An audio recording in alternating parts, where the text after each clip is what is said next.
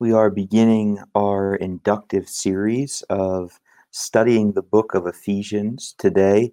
We're going to be taking the next uh, few weeks and months together to be looking at the book of Ephesians, studying it through the theme of love producing unity in this series that we're calling Encountering God's Word. And we're trusting that you'll find use of these videos in your personal Bible study or perhaps even discipling opportunities that you have with others.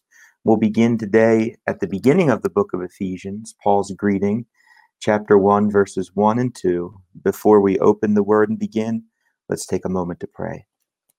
Lord, as we look to explore this wonderful book that you've provided for us in your word, we know that when we open your word, you always intend to work. And so we pray today, Lord, that you would indeed work in a way that you would be honored and glorified through what we learn in our time together, that we might grow in a greater love for you and a greater love for those that you bring into our pathways. In Jesus' name we pray. Amen. So, as we begin our study of Ephesians, we're starting right at the beginning in Ephesians chapter 1, verses 1 and 2. And we are studying this book under the reality that Paul desires for the church to be united in who is to be praised.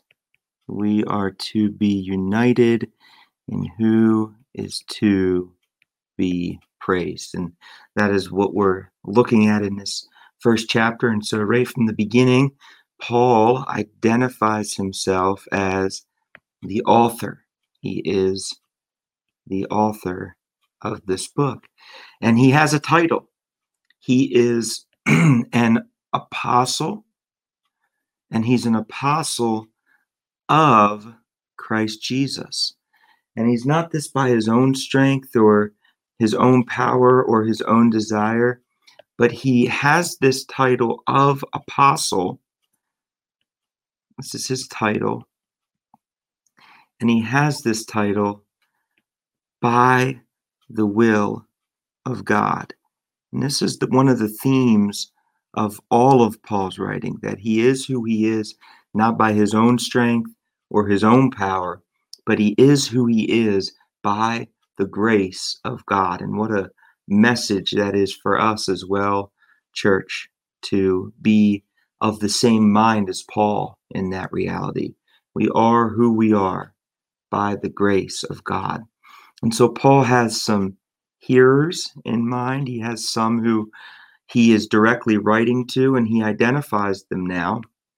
He is writing uh, to, this word here, to the saints right here.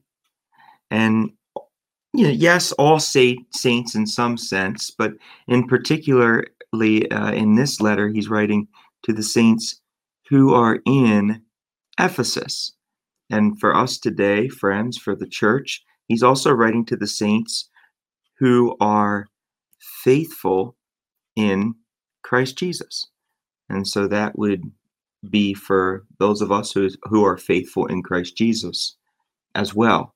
Now, Paul is doing an interesting thing here to unite himself to his hearers. There is something that he has in common with them, and he wants them to see this from the very beginning of his letter. And so, just as Paul is an apostle of Jesus Christ or Christ Jesus, he is writing to saints who are faithful to Christ Jesus. And so, so important, friends, that we recognize or answer the question what is uniting the author to his hearers here? What is to be the unifying force in the church? And the message is we are to be united in Christ Jesus. That is the message that Paul wants the church to understand from the very beginning of his letter here. And now he is going to set off on his message to this church in Ephesus, and he begins with common beginnings to his letters grace and peace, not from Paul.